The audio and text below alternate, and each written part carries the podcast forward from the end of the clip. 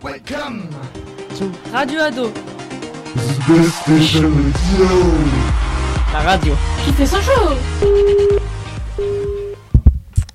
Hey, salut à tous, bienvenue sur Radio Ado, je suis en compagnie de mon collègue Karl. Comment vas-tu ? Je vais très bien, et toi ? Très bien, merci. Aujourd'hui, on va vous parler du réchauffement climatique. On va commencer cette émission avec une chronique d'Adrien juste après le jingle.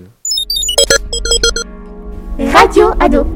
Radio Ado, science et culture. La rubrique science et culture. Hey, c'est Adrien de la radio et j'espère que vous allez bien.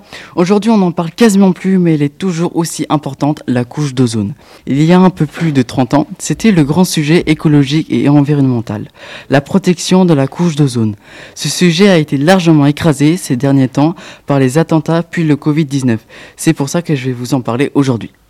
À la fin des années 70, des études révèlent l'ampleur du désastre causé par les CFC, les chlorofluorocarbures. Ces gaz sont responsables de la disparition de la couche d'ozone. Ils étaient présents dans les déos, les frigos ou même la clim. Un trou de la taille de l'Europe s'est formé dans la couche d'ozone au-dessus du pôle sud. Il y avait urgence de la prise de conscience a été générale et la mobilisation internationale. En 1987, un accord a été signé par près de 200 pays, le protocole de Montréal. Ce protocole a permis de bannir et de faire officiellement disparaître les CFC. Ce protocole a certainement sauvé l'humanité. Ces efforts collectifs et mondiaux ont donné de bons résultats puisque les trous se sont résorbés, comme quoi que quand tout le monde s'y met, les effets sont positifs. Mais en fait, c'est quoi la couche d'ozone et pourquoi est-elle si importante ? La couche d'ozone est ce bouclier situé entre 20 et 40 km d'altitude qui protège la Terre et ses habitants des rayons ultraviolets du Soleil. Sans elle, pas de vie possible. Faune et fleurs brûleraient.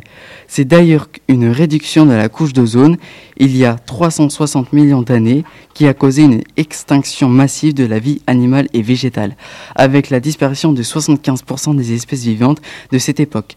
Par conséquent, c'est plutôt une bonne nouvelle d'apprendre que grâce à l'efficacité du protocole de Montréal, ce trou s'est refermé. Malheureusement, le réchauffement climatique, lui, ne s'est pas arrêté. Les scientifiques n'espèrent même plus le stopper, mais seulement le ralentir. Alors nous devons poursuivre nos efforts si nous voulons que notre Terre reste habitable. Merci d'avoir écouté, c'était Adrien de la Radio Ado. Eh bien merci Adrien, en effet sujet complexe mais important à savoir.